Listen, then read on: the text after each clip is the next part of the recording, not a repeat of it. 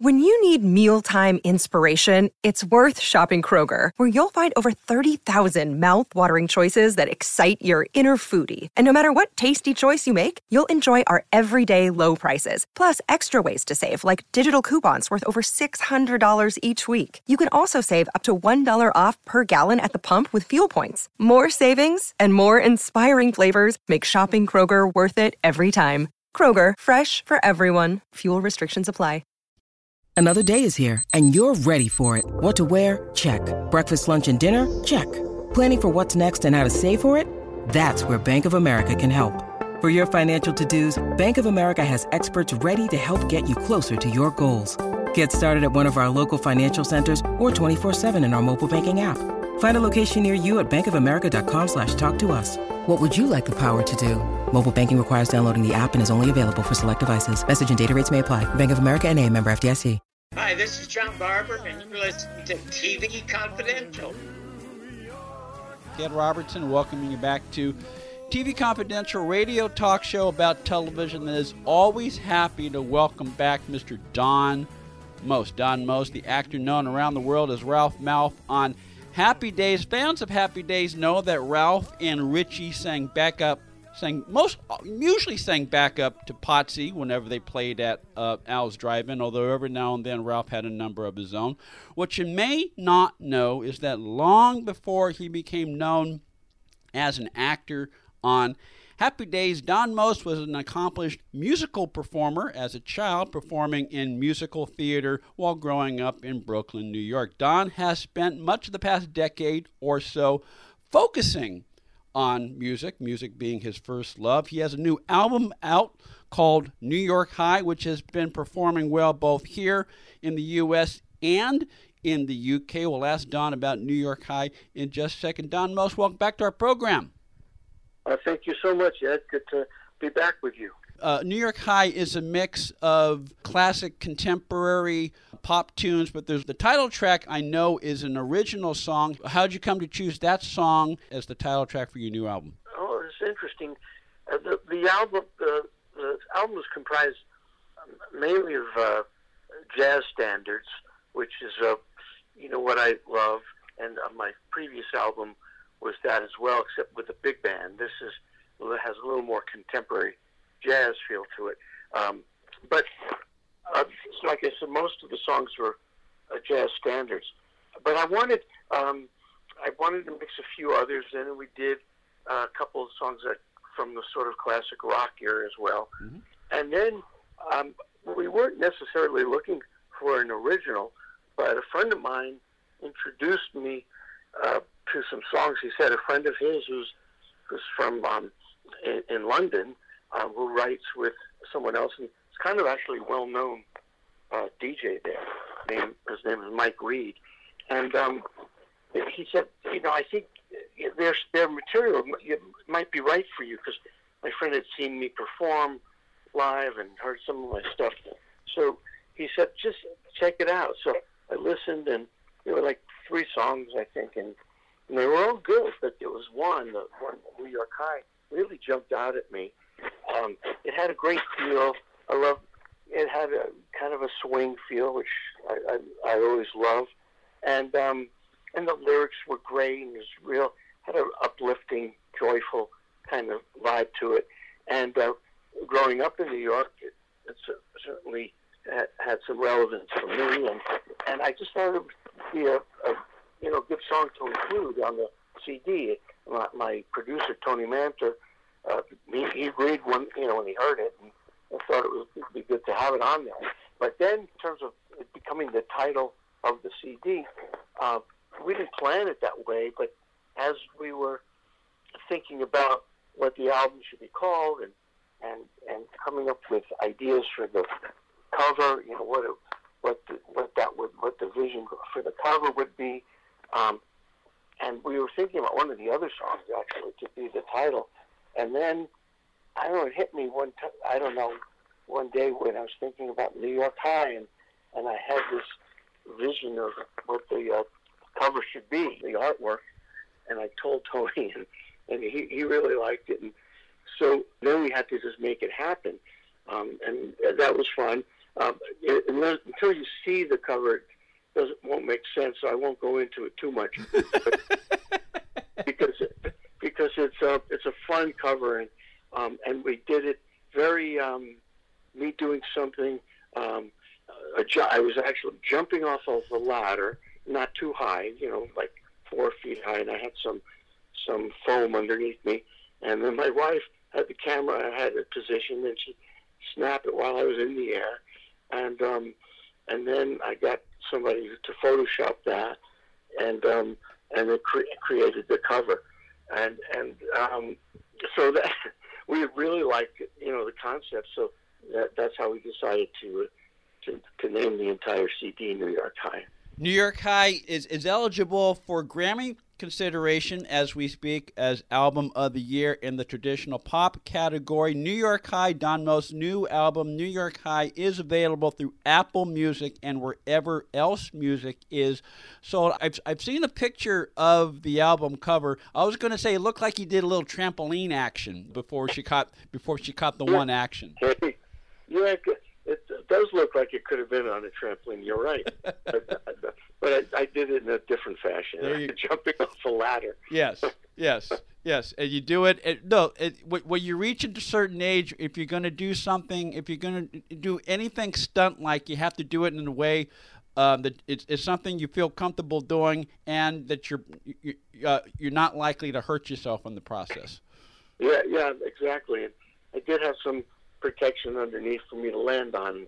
And uh, although I still probably could have hurt myself, but luckily I, I did not. I yes. escaped. No, yes, no, we, we free we, from that. Yes, we don't want any we don't want any pulled hamstrings or obliques or, or, or anything like that, so that you yeah, can continue. broken ankles. absolutely, Abs- absolutely. You gave us an idea of of how you you came to choose the title track, and again, sometimes you find these things not necessarily by design. Uh, sometimes you find these things by happy accident, which is the way life often is. But I, yeah. I like I like to ask this question of of music artists. Can you give us an idea of the thought process of when, when you put together the selection of songs for an album, or even uh-huh. the even the selection of songs for one of your live shows, for the sets for your live shows. I mean, what yeah. you know, there there's a whole catalog of, of, songs that you can choose from, but you only have maybe 85 minutes to do a show. You can't sing everything in 85 minutes. So what what sort of choices are involved when you put together a show or an album, Don? Well, it was, I think it's a little bit different between the two. Um, when we did the album, um, and again, we were looking mainly at jazz standards so I was going through all, you know, all the songs that I have in my library uh, that I've collected over the years of, in that genre, um, you know, and, and started looking through the through all the titles and listening to some again, and and then I I picked um, ones that just I you know I picked a pretty large uh, uh, number of songs initially to to send over to my producer Tony Manter, and um, although I didn't send him the whole thing at once, I would send it to him in batches, and um, and as, as I was going through stuff, and and then if he gravitated, uh, and these are ones that I just felt like, oh, you know, I've always loved that song, and and we're going to do this one without a big band. It's going to still be a jazz feel, but you know, just five pieces maybe, and maybe some solos added later, and um, and you know, I, I just whatever kind of struck me as ones that I've always wanted to do, that sort of thing, and and then he. So if I sent him four or five one day, you know, and he might say, "Oh, you know, I think this is a, I really like this one," and, and I gave him different examples of some of the artists who have done them that I liked, you know, d- different uh, different approaches, and then um, so we kind of did it in that fashion. If you ones that you, so if we both really liked it, it would go in our list. And then you know maybe we we wound up with you know 30, 40 songs, and then we just had to start whittling it down. And I, I I'm not even sure how we did that. I think we just kept saying um, which ones out of these do we like the best, and you know, and then whoever made the cut. And then we wound up with our final 12, including the, the original New York High. Um, now, for a live show, it's a little different um, because, you know, in a studio on a record, you could create, you know, sort of uh, the things just the way you want it, and the audio, the fidelity, and all that is perfect, and and and you could kind of create different moods. You have a little more control. Uh, live is it's got to. I felt like has to be a little bit more dynamic, at least initially, um, and so I, I had certain songs that I felt would be great for openers, and then it would be depending on when I was thinking about the venue that I was playing in, mm-hmm. um, that would have come into play. You know, if it was a real intimate room, I, I might pick songs a little differently than if it was a bigger, you know, bigger space and a bigger audience, and kind of with uh, what felt right, you know, in my mind. So, because I had a lot to choose from, I probably have, you know, I probably have the music written up for, uh, got to be fifty different songs, you know. So, um, and sometimes I would repeat set lists, and other times I take some off, depending on how I felt. do you um do you ever take requests, so to speak, from the audience? And uh, you know, if someone throws a song out like uh, "Mack the Knife," I mean, I mean, I, I'm I'm just, I mean, I'm pretty sure "Mack the Knife" is part of your set in most yeah. cases anyway. But if someone says, Don, please sing Mack the Knife, I mean, if that's not something you plan on doing, but the band you're with knows how to play it, it just takes a one and a two, and then you go. It, it, it, does that happen sometimes? We we actually haven't. I don't think we've done that yet. We haven't had anybody yell out something that wasn't on the set list. You know, I think yeah. might have been, might have been a couple of times where people did ask for Mack. You know, um, because they know how much I love it and how they've seen me do it maybe. So, um, you know, that's easy when that comes up. But one that is not in the set list, um, I guess if it did, uh, if it did arise, I would, uh, if first of all, I'd make sure I knew it. that, that, that's true. That's true. and secondly, I, you know, I guess I could, you know, just ask the band if, you know, do, do they know the song and you know, we'll find a tempo and do it. I, and I probably, you know, so under those circumstances, I, I could see doing that. Um, if, if it, you know, if it meant if we checked off those two boxes. Don Most is on the line with us. Don's new album, New York High, is a collection of adult contemporary slash jazz standards that pay homage to the likes of Smokey Robinson uh, and one of Don's all time singing idols, Frank Sinatra. While the title track, New York High, is an original song written by Mike Read, the DJ, also known as the Casey Kasem of Great Britain. New York High up for Grammy consideration as Album of the Year in the traditional pop category as this program airs. New York High is available through Apple Music and wherever else music is sold. Stay with us, folks. We'll be right back. It's a collection of original songs plus covers of other artists. How do you go about making a song that somebody else sang? Um, how do you put how do you put your Don spin on it so that when you sing it, they think of you and nobody else? Oh, oh wow! I, I hope that happens. um, um, well, and, and one a good example is one of the songs uh, we did that was um, not really a jazz standard. It was more uh, sort of a, a rock jazz uh, kind of uh, hybrid. Uh, it was called "Smoke from a Distant Fire." Mm-hmm. Yeah, originally done by the Sanford Townsend Band, and and I always loved that song. And I and I guess I felt that hey, well, that might fit because it had a bit of a jazz feel to it, originally when it was done, so that it you know could sort of blend nicely with the assortment of songs that we're doing, but yet be, not be a standard. It would be a little different. Um, but then when we were thinking about how to do it, you know, I didn't really want to compete with the original, like you were alluding to. And, and Tony, my producer, said, you know, he'd heard this one band do it kind of, you it was originally an up tempo, very much of an up tempo feel. and he said he heard someone do it, you know, slow down and very bluesy. And, and I said, oh, that's interesting. And we started thinking about it and talking about it, and we decided that you know we'd go that way.